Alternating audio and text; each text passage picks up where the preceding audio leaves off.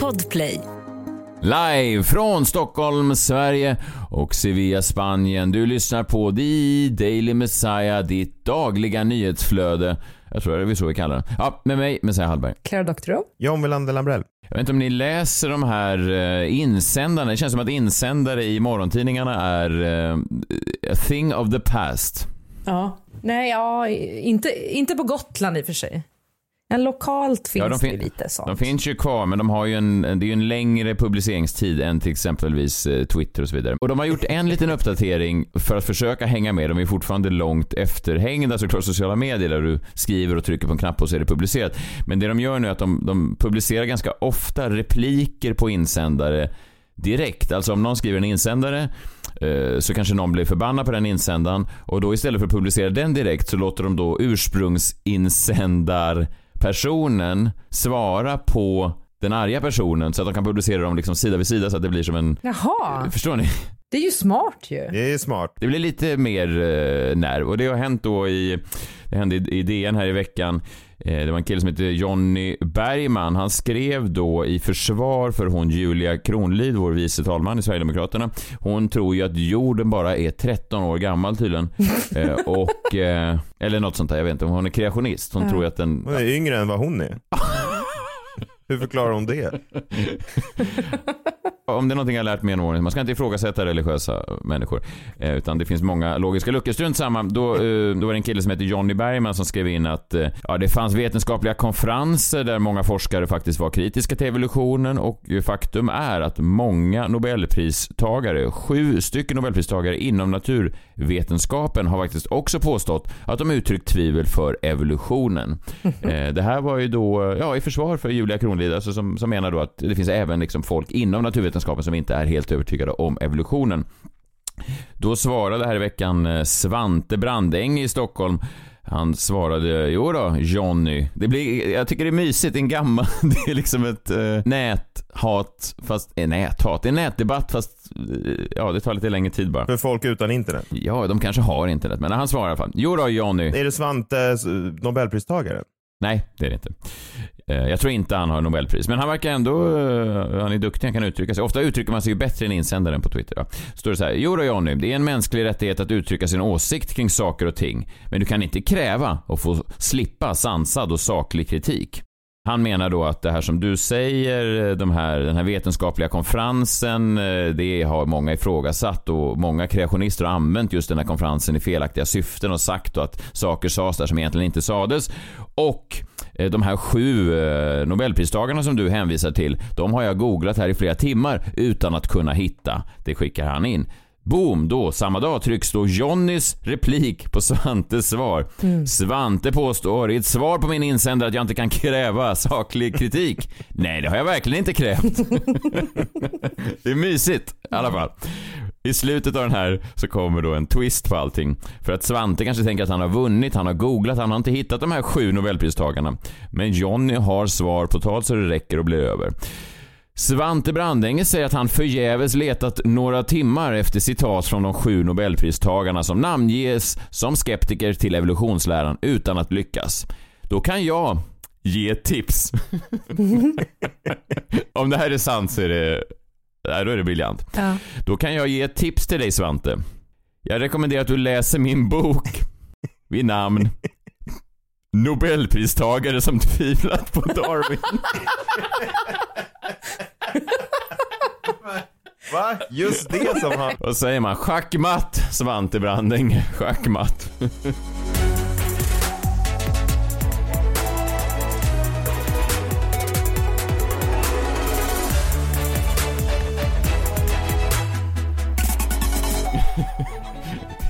Det är roligt. Jag rekommenderar er att läsa min bok Kvinnor som gärna hade velat ligga med mig. Skulle man kunna säga då till kvinnor som inte vill ligga med en på krogen. Men vänta, jag försöker googla på den här nu. Nobelpristagare som tvivlat på Darwin, Johnny Bergman. Ja, den finns på Bokus för fan. Min gissning är att han har gett ut den på eget förlag. 137 kronor så kan den Men bli det är din. så smalt ämne. Han har ju antagligen blivit ifrågasatt massa gånger. Ja. Och sen har han då börjat liksom i revanschsyfte skriva en bok bara för att kunna drämma den i ansiktet på alla som tvivlar. Det är ganska skönt att ha den i bakfickan. Jag tror också folk har sagt ironiskt till honom. eh, Svante du borde skriva en bok om det här. Alltså nästan hånfullt. Ja. Och han tog dem på orden. Man borde ha fler sådana där eh, böcker tycker jag. Det finns någonting i det. Det finns någonting att bara kunna plocka fram en bok sådär. Folk som har skrattat åt mina skämt. Messiah Hallberg. ja, ja, ja, precis.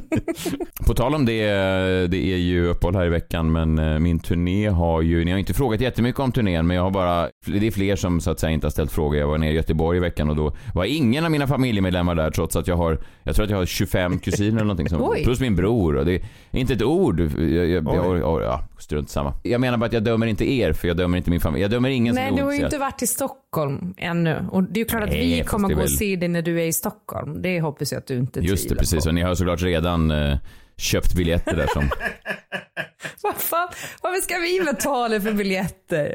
Har de redan släppt? Nej, det är sant. Det är jättelångt kvar. Nej, men jag bara... Om det är någon som ska få gratis så är det väl vi? Ja, verkligen. Det kan man ju säga. Det kan man ju till exempel hänvisa till andra vänner som jag har, som till exempel Shotsmannen som har köpt upp i stort sett hela första raden där han Jaha. och, och även Shotsmannens mamma och pappa kommer och hans frus mamma och pappa är också på plats. Jaha. Nej, men det är jag bara säga att det är en, en stor del av Rival en av kvällarna är ju då Shotsmannens eh, släkt och bekanta. Men, men det är, ja, men det är olika hur man gör det där. Men i alla fall, eh, turnén eh, gick eh, kanon. Premiären i Växjö var faktiskt, eh, det var min bästa turné premiär någonsin. Otroligt eh, fin publik i Växjö. Det är liksom lite sorgsamt. Det här är ju någon slags avskedsturné i alla fall till turnélivet så här. Och varje gång jag lämnar de där städerna nu så känns det lite, jag vet inte, jag blir lite vemodig. Det känns liksom på riktigt som att jag faktiskt står på de där scenerna i viss mån för sista gången. Så att det är, mm, ja men det, det jag vet inte. Men menar du verkligen att det är din sista turné? För det tror jag inte kanske har framgått för alla. Men um, till helgen är jag i uh, Gävle och Örebro. Gävle är väl nästan slutsålt på teatern där, men Örebro finns det plats kvar. Så att uh, biljetter finns på messiahallberg.se och carlo.se slash messiahallberg live.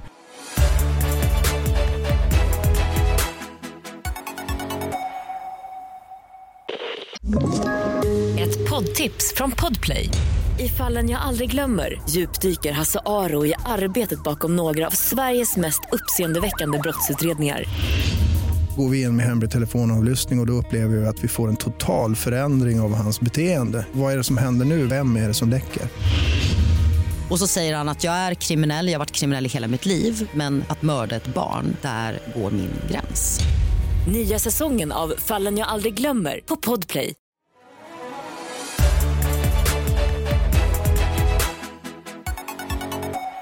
Jag trodde lite att jag kanske skulle få hem en sån där eh, Bianca Ingrosso-kalender eh, efter att vi pratade så väl om den igår, men det har inte ringt på min dörr Nej. överhuvudtaget. Är du besviken? Nej, jag bara tycker ibland när man gör reklam för saker sådär, kommer inte ihåg vad, det- vad vi kallar det, men det var väl de kåta Kajornas favoritkalender. ja, men vi verkligen pushade den liksom. De blanka ollonens kalender var det tror jag. Ja, ja precis, den blanka eh, kalender. Lyssna gärna på det avsnittet. Så inte jättekonstigt kanske. Jag vet inte om Kaja står bakom den. Kommer de inte ha det som en blurb på, på paketeringen? Jag tror inte att det är lucka 14. De blanka ollonens favoritkalender, The Daily Messiah. Mm. Mm. Nej, det vore ju lite märkligt. Nej, vad vet jag. Nu är det någonting annat som man kan spegla sig i.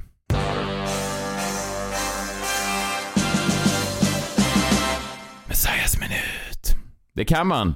Och man behöver inte ens eh, ta av sig byxorna för att kunna göra det, utan man speglar sig helt enkelt i glansen från skärpan i analysen av filmen Blond. Eh, Filmen Blond eh, baserad på boken Blond som kom 2000 av John Wilander Lambrells favoritförfattarinna Joyce Carol Oates. Fy fan. Vi ska kanske förklara om man då är nytillkommen lyssnare varför du hatar henne så mycket. Du hatar henne för att hon en gång skrev en bok som var lite löst baserad på Nej, mordet nej, då nej, i Boulder, Col- Colorado. Jo, det är det ju. Det är, det är så många fel här på en gång. Lite löst Ja. baserad. Hon skrev ut John Benet Ramseys namn Ja. på boken, på baksidan och framsidan för att sälja den här boken precis efter mordet. Och i boken så pekar hon ut en levande person. Nej, inte precis efter mordet. Den kom några år efter. Ja, ganska många år efter. Jo, jo, hon var ju tvungen att skriva den för hon kom inte dagen efter mordet. Nej, det gjorde den inte. Det tog några år. Nej, det kom kanske 15 år efter mordet. Nej, det tror jag inte. Det, gjorde den inte. Det är bara att vi kollar här nu direkt. Vad fan heter det där helvetes djävulskapet? Joyce Carol Oates. Jag vill inte ens googla på det för att ge henne Google AdWords-klick eller vad fan det är man får. Ja, precis. Direkt, väldigt kort efter mordet står det här ja. Så så var det. Jo, men och hon pekar då ut en, en levande människa som då inte bara blev av med sin, med sin dotter på det värsta sättet möjligt. Eh, hon blev också utpekad då som att ha mördat sin dotter på några grunder som Joyce Carolus försöker leda i bevisning. Svar nej eh, försöker inte leda någonting i bevis utan hon nöjer sig bara med att peka ut den här människan. Det här blev också då en sanning i hela USA för att alla läste den här boken och den blev hyllad och så här. Mm. Eh, ja, det, är- det är ju såklart eh, fruktansvärt sak att göra och hon är en, en fruktansvärd människa tycker jag. Ja. Ja, okej, jag ska släppa det, inte det jag pratar om. Jag nämner det bara för att eh, Blond då är ju baserad på, på Marilyn Monroes liv. Eh, där har hon ju då gjort en skillnad. Hon har ju då lagt till en bokstav i Norma Jean Baker så att det då är... Där kan jag tycka att du skulle vara mer upprörd för John Benet Ramsey nämns ju inte ens då i den här boken My Sister My Love utan då är, då är det ju ett helt annat namn. Nej, hon nämns på baksidan av boken, alltså hon säljer boken med hjälp av John Benets eh, namn. Ja, okej. Vilket ju gör det hela bara fruktansvärt mer eh, obehagligt. Fast det är väl i så fall bokförlaget som, som, som i så fall stoppar in hennes namn. Alltså hon, skri, hon skriver ju en historia. Om man bara ställer en lös fråga, hur skiljer sig här från till exempel det som du gör där du tar ett känt mordfall och sen skriver någonting annat om det? Jag pekar inte ut en levande människa och framförallt så pekar jag inte ut en levande människa utan att försöka leda det i bevisning. Jag tar på mig ansvaret att försöka leda det i bevis hur det skulle kunna gå till på det sättet. Det gör inte Joyce Carol Oates. Hon försöker inte ens det, vilket är ju fullkomligt sinnessjukt. Den här personen hon pekar ut dog ju också eh, kort efter i, i, i, ja, i cancer och, sådär. Och hade det med saken att göra, ja, det fan, inte fan hjälpte det i alla fall. Nej. Men, men hon, hon skrev ju då om en ice skating champion som heter Bliss Rampike och det menar du då att det är en... eh, Men okej, läs beskrivningen av boken och också så står det också namnet. Alltså, ja, men, kom igen, annandag jul, här är beskrivningen då. Annandag jul 1996 påträffades den sexåriga barnstjärnan och skönhetsdrottningen John Benet Ramsey mördad i källaren till familjens hus i Colorado. Så börjar beskrivningen av Joyce Carol Oates bok. Alltså förstår du? Så att jag menar, nej visst, sen, här heter den lilla flickan Bliss Rampike. Hon använder ju mordet på John Benet för att skriva, precis som jag har gjort, men till skillnad från mig så har hon dels sålt många fler böcker, men framförallt, Du hör nu att det börjar bli rörigt här. nej men, åh.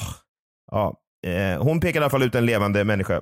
Precis. Eh, Marilyn Monroe är ju då död sedan 1962 så att här är ju ingen levande människa som, som offras på någon slags eh, litterärt altare. Men den boken är ju, vad ska man säga, en av, eh, ett av det här århundradets bästa böcker i mitt tycke. Men där har hon då ändrat namnet Norma Jean Baker så att det är liksom en så man fattar då att det är en litterär version av Marilyn Monroe och det är ganska mycket ljug och fiktion i boken också men det är liksom som en drömvärld som målas upp. Exempelvis så är ju Joyce Carol Oates ganska fascinerad som många är då av de påstådda ryktena av att Marilyn Monroe eh, låg då med alla Kennedy-bröderna, eller inte alla men de två viktiga, Robert och- John, John F Kennedy. Och det är det enda som som har liksom härletts i, ja det var inte som en lång linje, alltså det var inte en sån family barbecue och så. Det var inte den nivån att de stod där alla brorsorna och pappan på, på vad hette pappan? Joe, Joe Kennedy va? Eh, men, eh, men eh, ja, och det enda som har letts i bevis där det är väl att, att de i alla fall sov tillsammans en natt om man då läser eh, mycket om Marilyn som jag har gjort, allt annat är ju ganska mycket hittepå. Det nya nu är att det kom en film på Netflix förra veckan där Ana de Armas, eh, jag tror att jag uttalar det rätt, spelar då Marilyn Monroe eh, och eh, det är en tre timmar lång, eh, ett, ett epos Every baby needs a dad,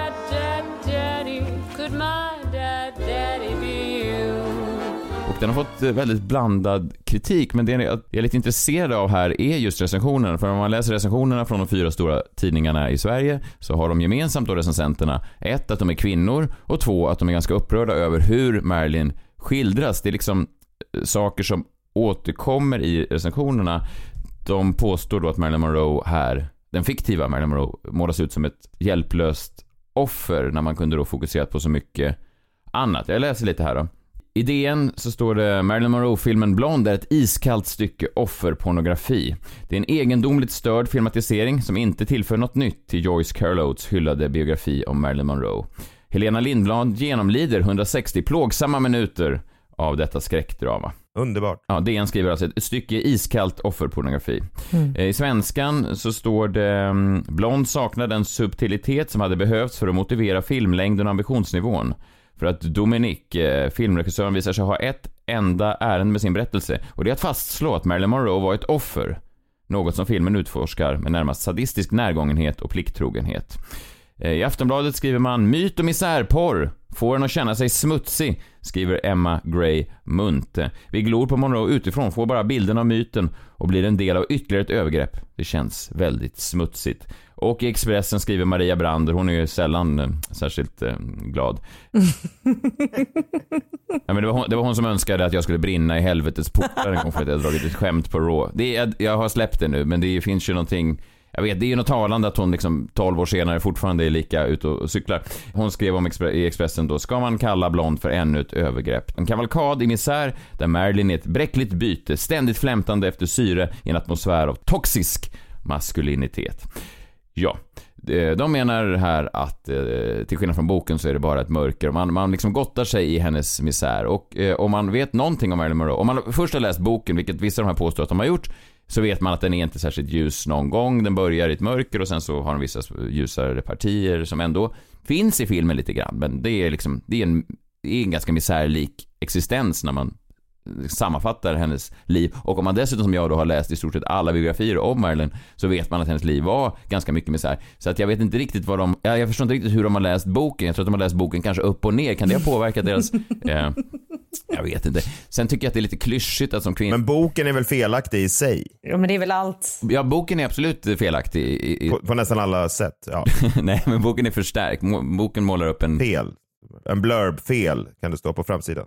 Av egentligen alla Joyce Carol Oates böcker. Så att, man, så att man vet. Är det så? Men John, det är inte biografier det här. Det här är alltså litterära tolkningar av världshistoriska händelser. Det, det är så författare jobbar mycket, att man tar vissa liksom repliker i Schindler's list. Det är inte säkert att Oskar Schindler har sagt allt det där. Det är så ofta man jobbar. Ja, ja.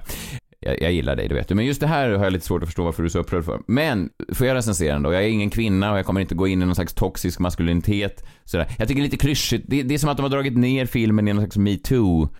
Eh, alltså de vill liksom, jag vet inte, det känns som en billiga poäng att hamra in. För filmen är, ja den har absolut sina brister, den är lite lång på sina ställen. Det är antagligen, ja men en av de vackraste filmer jag sett. Den är otroligt snygg hur den liksom skiftar fokus och format och färg och svartvitt och mm. dröm och verklighet. Den är, det är verkligen, jag tror att du skulle gilla filmen John faktiskt. Den påminner väldigt mycket om eh, en del av David Lynch-filmerna, lite Mulholland Drive-aktig eh, i, i, i partier. Och um, den gör det som, de försökte göra här med prinsessan Diana, det kom en film om Diana här i för några månader sedan som jag hatade, som var också så här drömlik. Den tyckte jag var vedervärdig. Jag klarade liksom inte av den. Jag var tvungen att dricka vin bara för att ta mig igenom den. Eh, det vill jag inte göra här alls. Den här var... Är det inte bara för att du tycker Marilyn är vacker som du klarar dig igenom exakt samma konstnärliga grepp? Nej, för att... För att hon är ju fascinerande på ett annat sätt än vad Diana någonsin var. Jag tycker Diana är, är fascinerande också, men den var liksom, där kändes det som att, där kändes det sökt.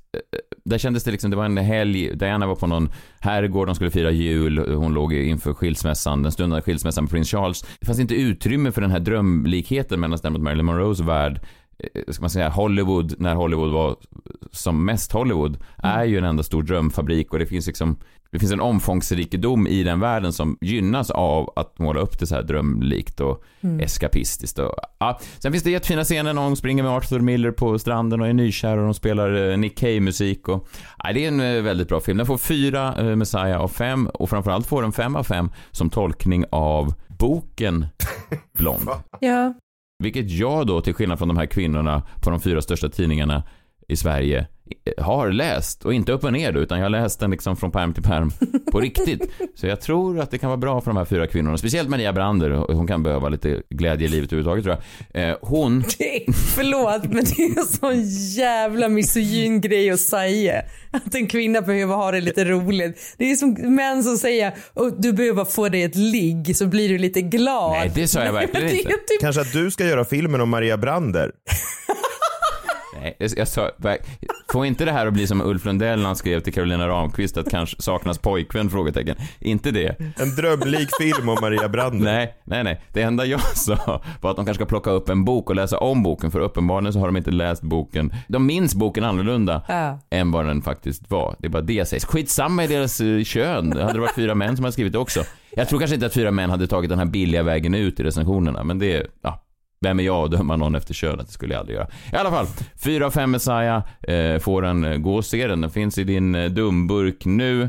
Och eh, om man vill veta lite mer om Marilyn Monroe så kan man bara höra av sig till mig för jag är väl kanske en av de främsta i landet när det kommer till att titta på bilder på Marilyn. Fy Ja, det är du grym på. Och läsa böcker. Nämnde jag det?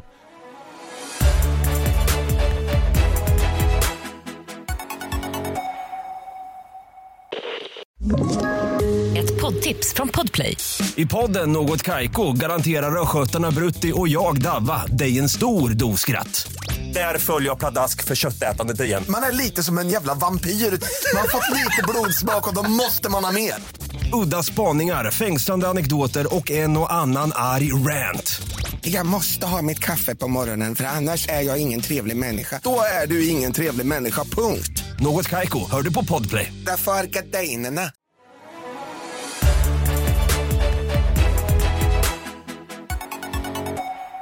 Jag har faktiskt eh, mitt exemplar här av Älskade syster. Jag såg det precis i bokhyllan framför mig. Jag visste inte att jag hade den med Joyce Carol Oates, men då ska jag börja läsa den ikväll. Eh, Det sjukaste av allt vet jag, den står ju bredvid din bok nu ju John. Jag vill inte höra mer.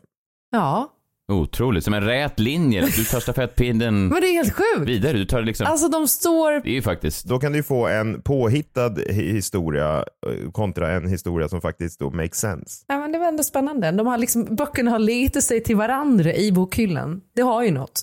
Sen ska sägas att det finns ju eh, en del, kanske, vad ska man säga, det finns väl en viss form av, av, av male gaze, liksom en manlig blick på Marilyn. Men, men det skulle man ju kunna tolka som att det faktiskt var så hon behandlades. Det, är- det är ju det jag menar lite grann, att, att, att man läser på om Marilyn Monroes liv så, alltså det här var en kvinna som när hon kom till Hollywood tvingades prostituera sig själv till olika män i Hollywood för att ens liksom gå runt och, alltså hon behandlades ju som ett köttstycke konstant och det var ju liksom den blicken som Ja men precis. Men, Ja. men det, det man också vet är väl att hon själv gick ut och skrev liksom artiklar om just ganska tidigt i sin karriär hur hon blev behandlad. Eh, vilket är att jag tror att ett perspektiv är ju, eller alltså att hennes perspektiv finns inte riktigt utan det är alltid utifrån blicken på henne. Och det är den som skildrar sig både blond och det är den som skildras i filmen. Istället för att man faktiskt får se de delarna av henne som var så här ganska före sin tid och feministisk och så vidare. Som jag tycker är jättespännande när man läser om det. Men det borde ju du veta eftersom du kan allting redan. Men du kanske bara tittar på bilderna. Nej, fa- fast, fast, fast det här är ju det här är en film som baserar sig på en bok som baserar sig på myten om Marilyn Monroe. Det är ju lite som att sitta framför Avatar och, och, och sitta och skriva en recension och säga då, vet du, det finns massa blåa människor som inte alls är sådär krigiska. De har liksom. Så bara, jo, fast, Nej, det har du faktiskt jävligt rätt i. Att så här, det är ju en skillnad. Det är ju inte, ett, det är liksom inte den riktiga bilden. Det är ju Joyce Carol Oates bild av Marilyn Monroe som är skildrad. ja. Ja. Ja. Men varför är avataren så krigiska? Det har jag alltid undrat. Nu ska jag skriva en recension när Avatar 2 kommer i jul. Min avatar är inte alls krigisk. Det är bara en bild och, några, och ett namn. Det vi får är ett offersperspektiv på blåa människor. Varför kan man inte framhålla några av de blåa hjältar som finns i världen? Varför ska man bara... De här killarna i den här Blue-låten till exempel. De är ju inte så krigiska. De vill ju bara sprida glädje. Varför kunde man inte tonsatt med deras musik? Ja, det finns ingen representation längre överhuvudtaget. Varför valde man James Horner istället?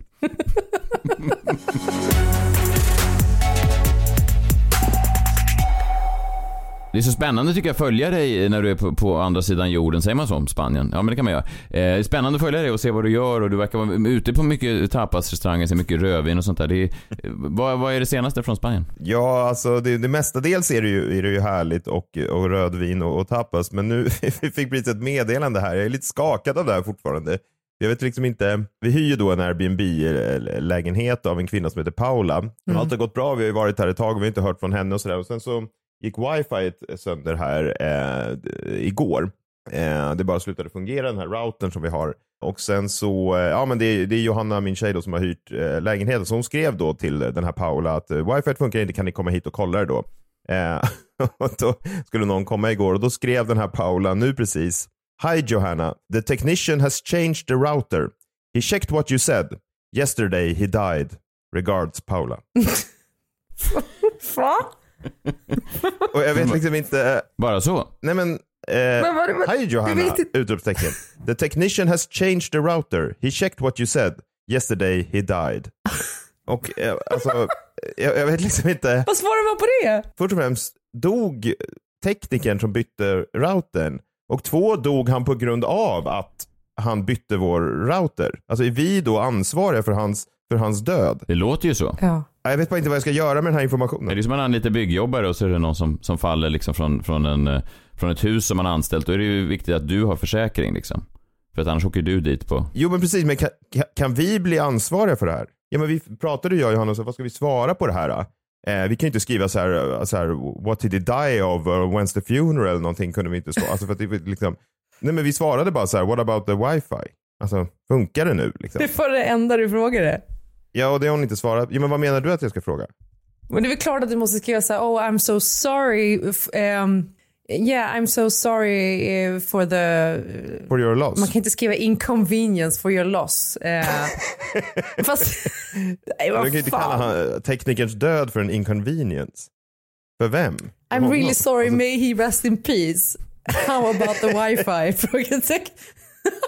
Nej, hur ni än gör. Ni får ju bara tugga i er att ni inte har wifi. RIP. Ja.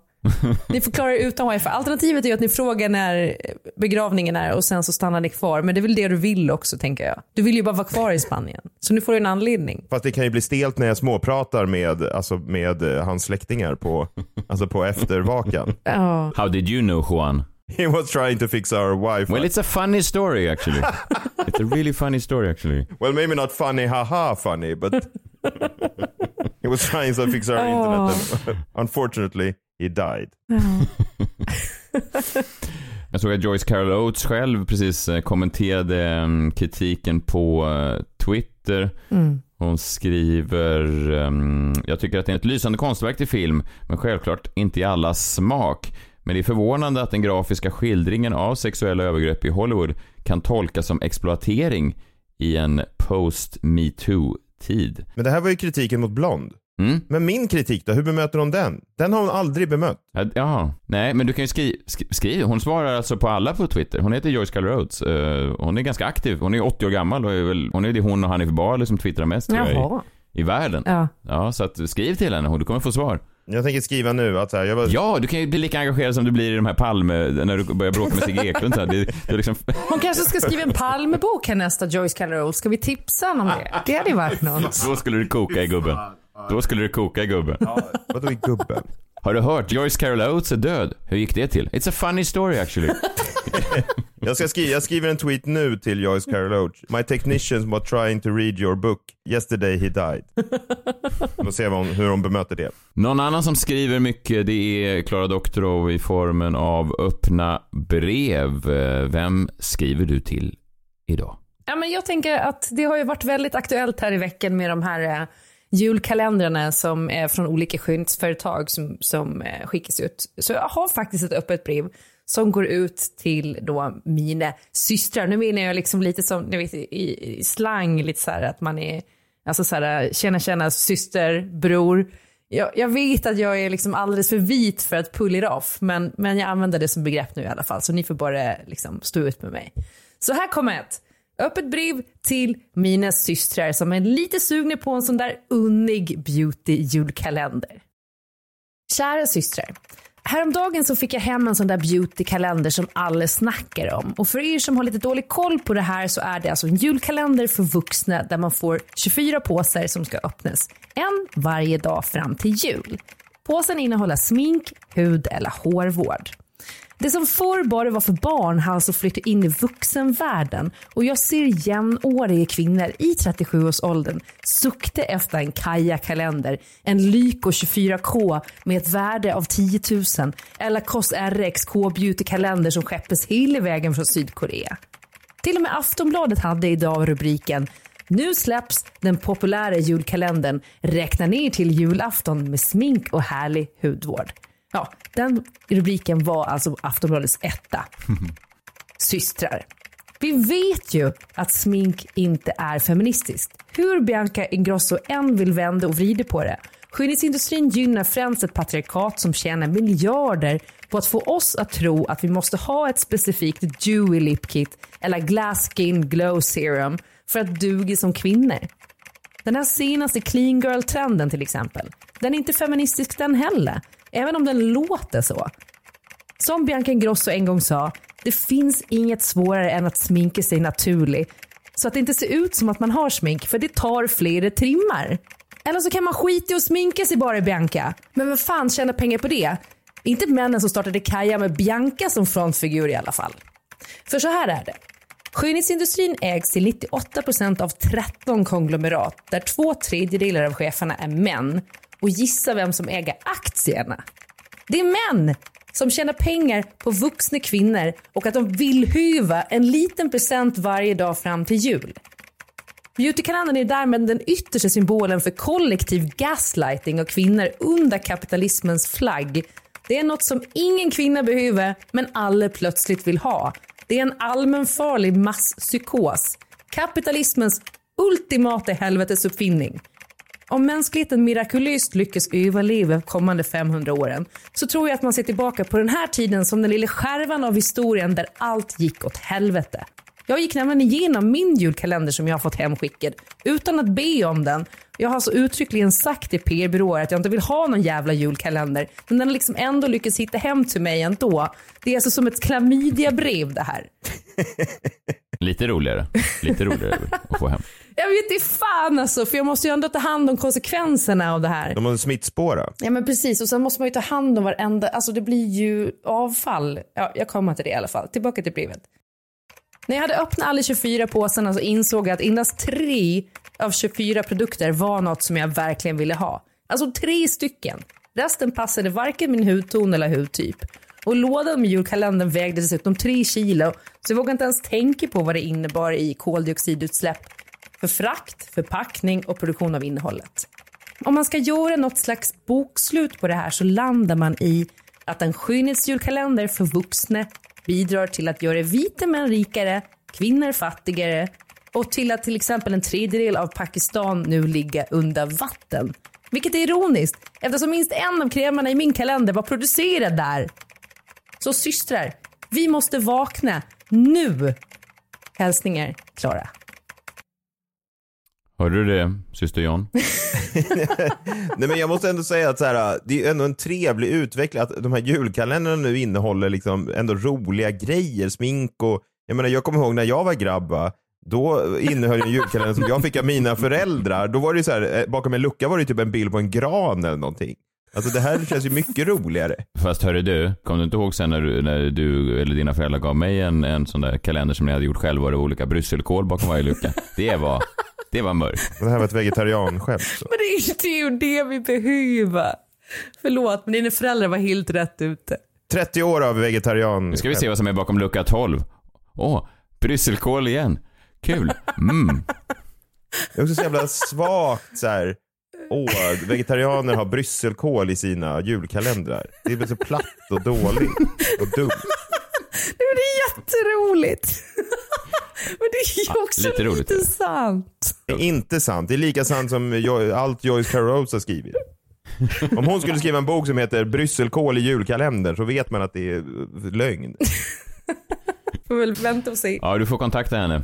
Du får höra det till henne på Twitter. Jag tror hon har en öppen linje. Ja, hon svarar liksom dygnet runt så att det är bara fritt fram. Drick några öl, några cervezas där nere i Sevilla och sen så författar du en tweet och ska du se om du får svar från en av de främsta Eh, Då kommer du inte se den här nya dokumentären som finns på bio nu också, om, eh, som en svensk har gjort, om Joyce Carol Oates liv. Det kommer du inte se då John? Nej. Fan, ja, det är så sjukt. Ja. Okej. Ja, okej. Ja, där har vi det. Eh, tack för att ni har lyssnat. Eh, jag ska faktiskt sätta mig och förkovra mig lite mer i Marilyn Monroe. Jag har tagit upp några eh, riktigt sköna eh, texter här. Vi, ehm, vi hörs imorgon. Du sitter där med flera bilder så som en, en, en, en, Nej, en text. trade, en tradinggolvet sitter med olika skärmar framför sig med grafer. Texter. Ja. Det är, det är olika texter om Marilyn. Vi hör, ja, Donald Spotos bok kan vi börja med och sen tar man det därifrån. Och inga, inga bilder så långt ögat kan nå, förutom i mitten. Vi hörs sen! Ha hand om er, hej! Hej! Hej!